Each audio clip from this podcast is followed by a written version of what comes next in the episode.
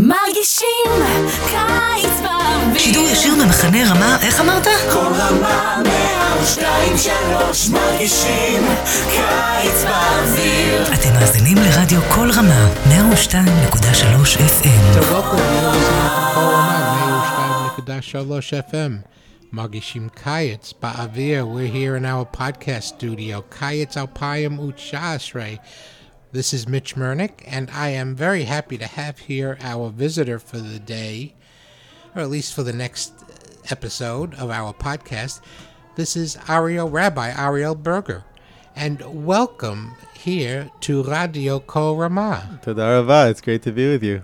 So good. We met each other uh, uh, over Shabbat, uh, or, or maybe just before Shabbat, probably. And uh, it's great to see you.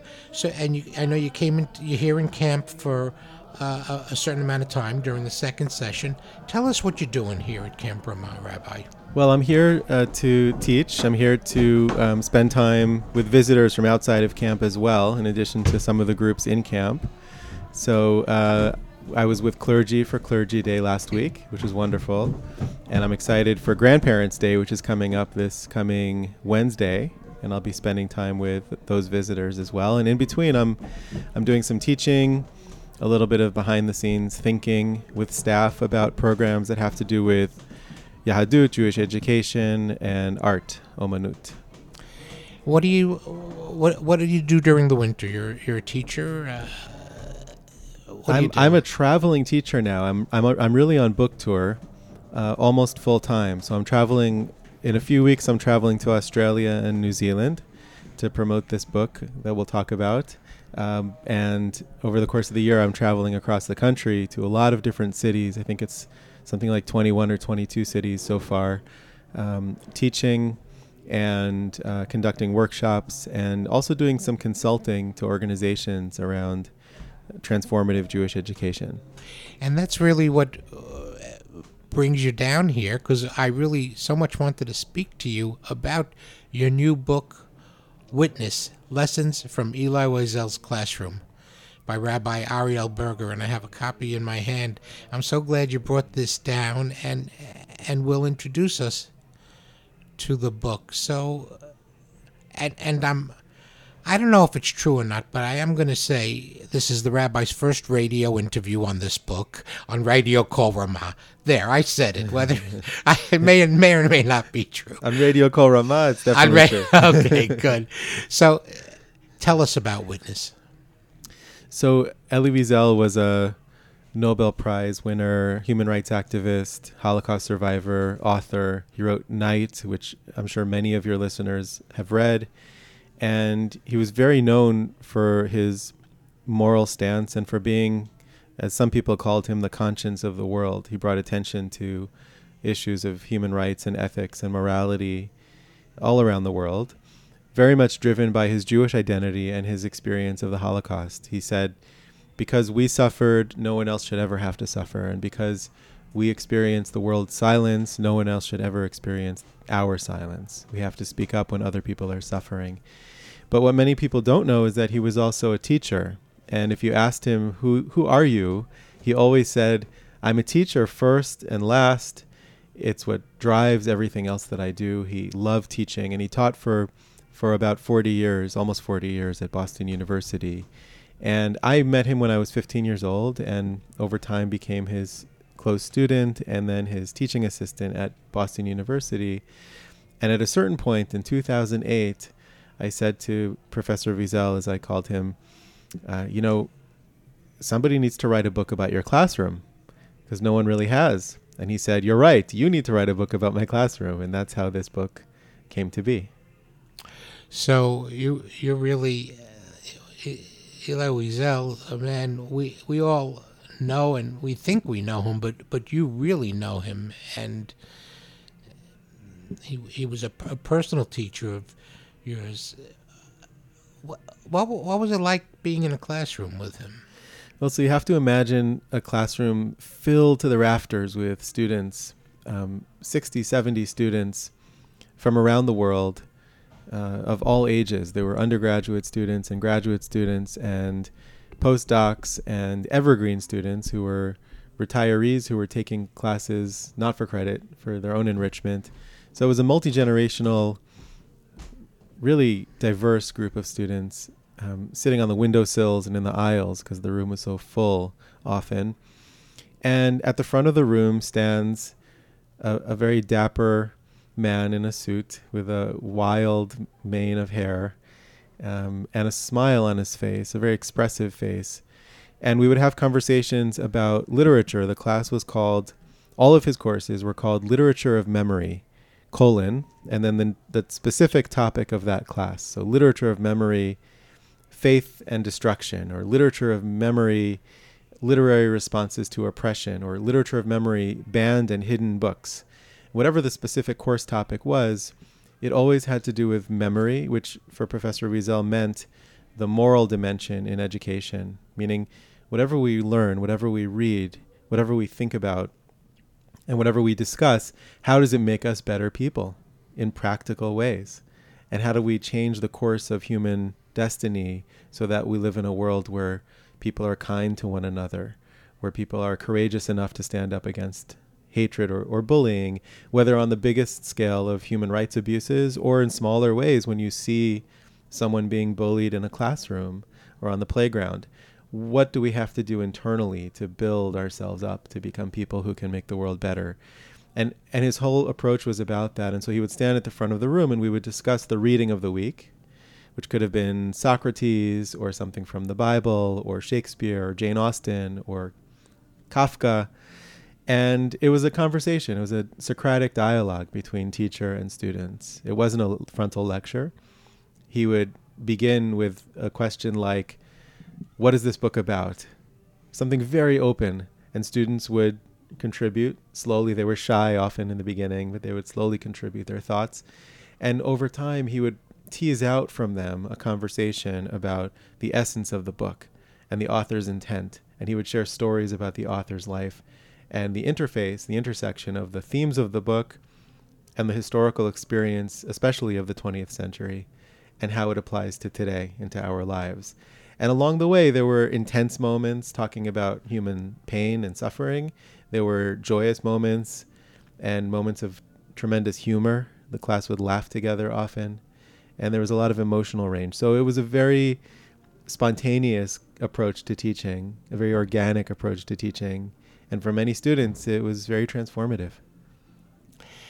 And how many? Uh, so, so this wasn't going into a classroom with a dour discussion of a historical Holocaust nature at all. This was a, a totally different perspective, the professor's perspective.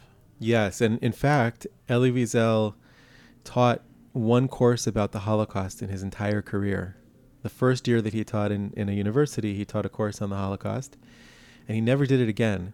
And I asked him why not, and he told me it's because it's not my job to bring my students to despair.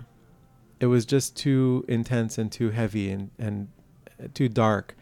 And so it's so does that mean that Elie Wiesel didn't teach about the Holocaust for the rest of his career? Of course not. He taught about those issues and told those stories, but he did it through the study of literature.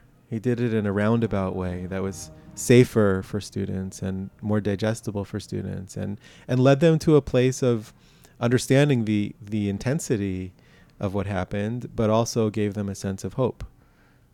So so in the book what what uh, when someone picks up the book what what will they be reading? Uh, what will they be learning about?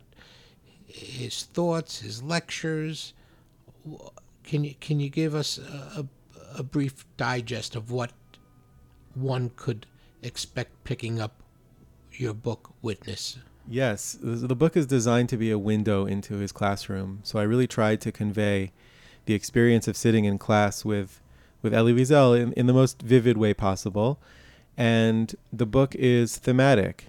So I, I really focused on the central themes to which he returned over and over again as a teacher. So the book begins with a discussion of the role of education and memory and the power of memory in awakening us to moral action. And I tell the story in the first chapter of a student who asked Professor Wiesel, How did you keep going after the Holocaust? And his answer was learning. And he told us a story about how on the day of liberation, which by the way is the the moments after the last page of night, right? I always wondered what happens after night is over, after the book is over. What happened next? This story takes place right afterwards, right after liberation. And he said that the adults in charge of all the children, the orphans, who were eventually going to be sent to orphanages in France and Switzerland, the adults asked the kids, Can we get you anything to make your lives better? And he said, I remember Professor Wiesel in class told us, I remember one one young woman asked for chocolate because she hadn't tasted chocolate in so many years, and another boy asked for a sweater because he, he was cold and he had been cold for a long time. He said, I asked for the same volume of Talmud that I was studying before the war so that I could continue my studies at the exact same line and the exact same word where my studies were interrupted. And that's what kept me going that curiosity, that love of learning. And he said that I think learning can save all of us. And so that, that first chapter begins with a discussion of what exactly did he mean and what kind of education can change the world and why is teaching and learning so powerful and valuable and important when it's done well and I talk about what that means in his in Elie Wiesel's language. What does it mean to have effective teaching and learning and memory? And then the book continues into other themes: faith and doubt, um, the role of activism, the role of madness and rebellion. Um, how do you communicate beyond words when you're trying to communicate something so important or so immense that words can't capture it? And I talk in those in that chapter. I talk about the moments when Professor Wiesel shifted from words to song. And he would sometimes sing in the classroom. He would sing a nigun, a Hasidic melody of his childhood. And he would sing with his eyes closed, swaying with deep kavana, with deep intention. And he did that when he when he felt that he had reached the, the ends, the limits of language. And along the way, I'm also telling the story of my relationship with him and the moment I met him when I was 15 years old until until the end, my last meeting with him three weeks before he passed away, and uh, and what it means to me today to be a student of Elie Wiesel. Remind us when when did he die? How long ago? A little over three years ago. So uh, this book was being written. He knew you were writing it. He didn't get to read any of it at all. He got to read the first sketches, not even full chapters, and the the first we talked about the architecture of the book. I had questions about whether it should be thematic or chronological or some other organizing structure. We talked about that a lot. And he got to read some of the early sketches and it gave him a lot of nachas, I think, a lot of pleasure to see that. Well, I'm sure it would. So this is not a biography. No. Um, here at camp, when we first came into camp, we're coming towards the end of of the summer. When we first came into camp, these books were up front, and the, people could borrow them. And we were told there'd be a book discussion, and that's coming up now. So tell us about the book discussion coming up, because uh, people uh, may be listening to this podcast on kolramah.us and uh, some of the people coming uh, are coming up next week for this discussion or might be thinking of coming up. So tell us exactly what's going to happen the last week of camp this summer. Well, so two things to share. One is that as the, the book came out in November, and as I mentioned, I've been traveling to talk about the book. And uh, one of the uh, interesting things that's been happening is that a lot of communities have created book clubs or discussions around the book around certain chapters or certain themes or the book as a whole. And so I'll mention that there's a downloadable discussion guide on my website, which is free and very useful if you want to build your own book club at home or in your home community. And my website is www.arielburger.com, A R I E L B U R G E R.com. And you can go to the section uh, uh, uh, called Witness, which has downloadable material. And I'm hearing from people about the kinds of discussions and kinds of conversations they're having. And so there's a lot of room to focus in on a particular theme or to th- talk about and think about things that are in the news today and, and what Professor Wiesel, what Elie Wiesel would say about those things.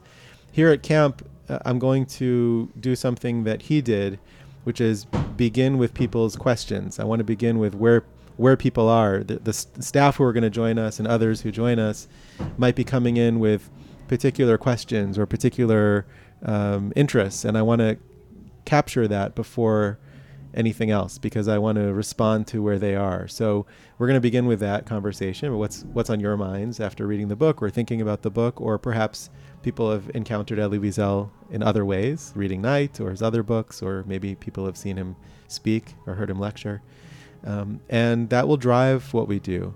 Um, but I will say that one of the most important themes that is so relevant today is the the second chapter, which originally was going to be a later chapter. I moved it up in the book because it felt so fundamental to his approach to learning, which is a chapter on otherness, on how do we deal with difference and how do we disagree well.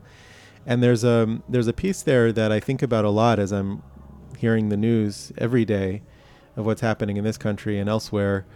Um, that really borrows from Jewish tradition and the tradition of chavruta study, where you study with a partner and you disagree for the sake of your partner's understanding. So it's a kind of arguing w- from a place of love and common purpose.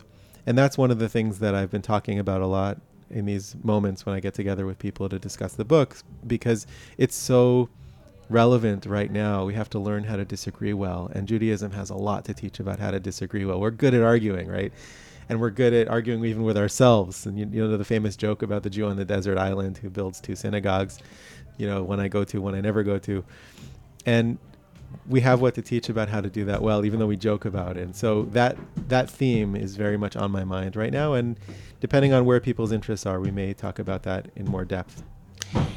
And, and this book talk is coming up. It, it's tied into Grandparents' Day. Is that right? So What's I'll, I'll be speaking about the book at Grandparents' Day, right? And at around, I think it's at twelve thirty on Grandparents' Day. Don't don't hold me to that, but um, yeah, I'll be talking about the book, and we'll have time for questions and answers. There will be some books available for purchase, and I'll be signing books also after that.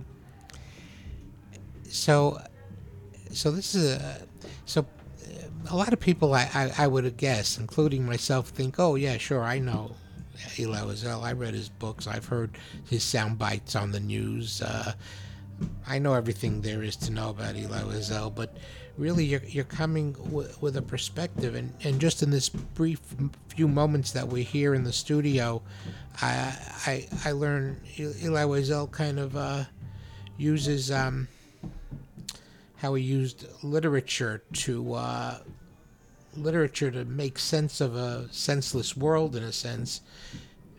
And then uh, the way he he personally was able to put one foot in in front of the other he personally put one foot in front of the other um, by focusing on his own education you know, it. I, as you were saying that, I was kind of very briefly thinking of Viktor Frankl and how he kind of made sense out of a senseless world with uh, empathy and voluntarism. I, I don't know. Uh, that, Yeah. That's just where my mind went. Yeah, it, it was. Look, it's a question. It was a question that that I cannot understand fully for every survivor. How how did every survivor? How did each survivor find a way to keep going? And each one had a different answer. And one of the things that is so striking is that mo- almost all of those answers involved some kind of affirmation of life, whether it was just having a family, just the choice to have a family, just ha- the choice to have a child after surviving the Holocaust is a radically hopeful choice.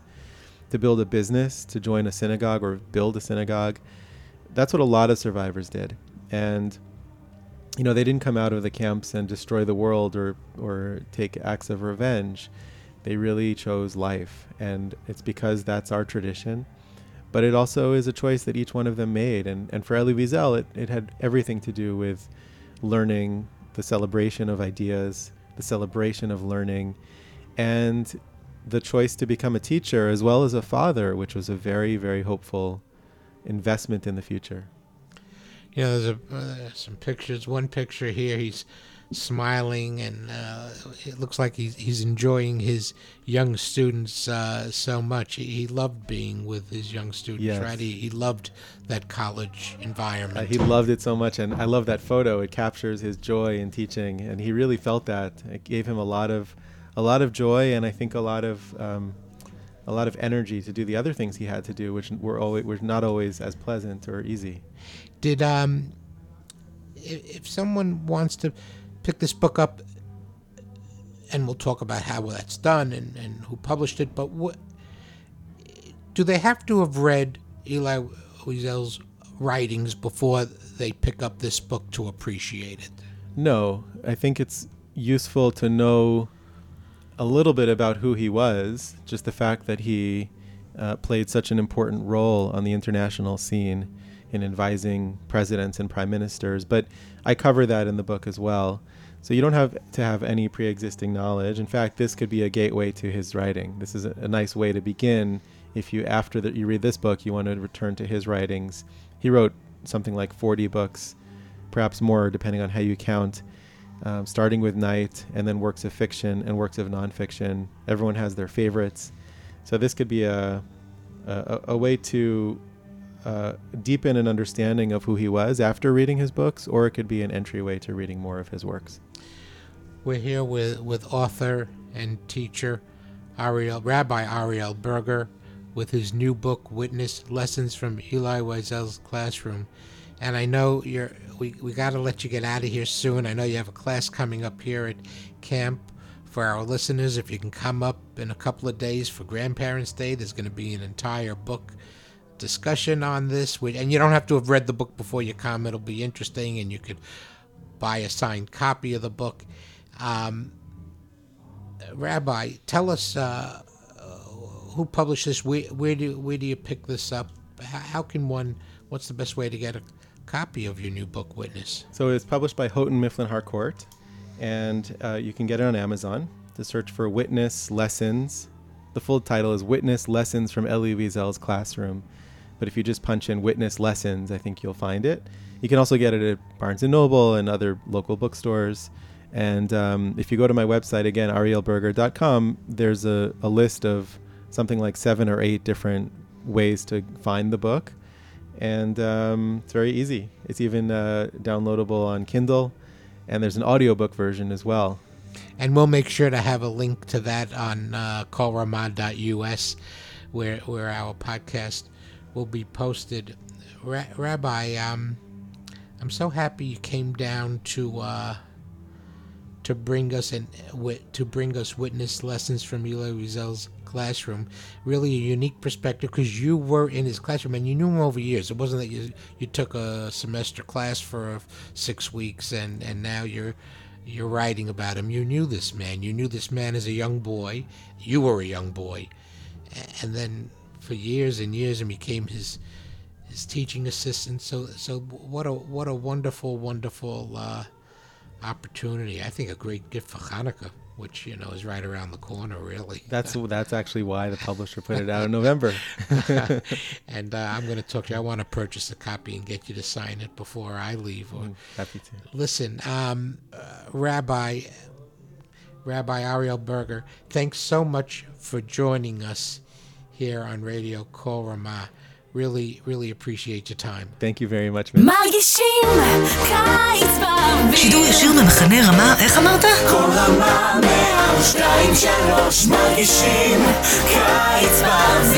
אתם מאזינים לרדיו כל רמה, 102.3 FM. כל רמה.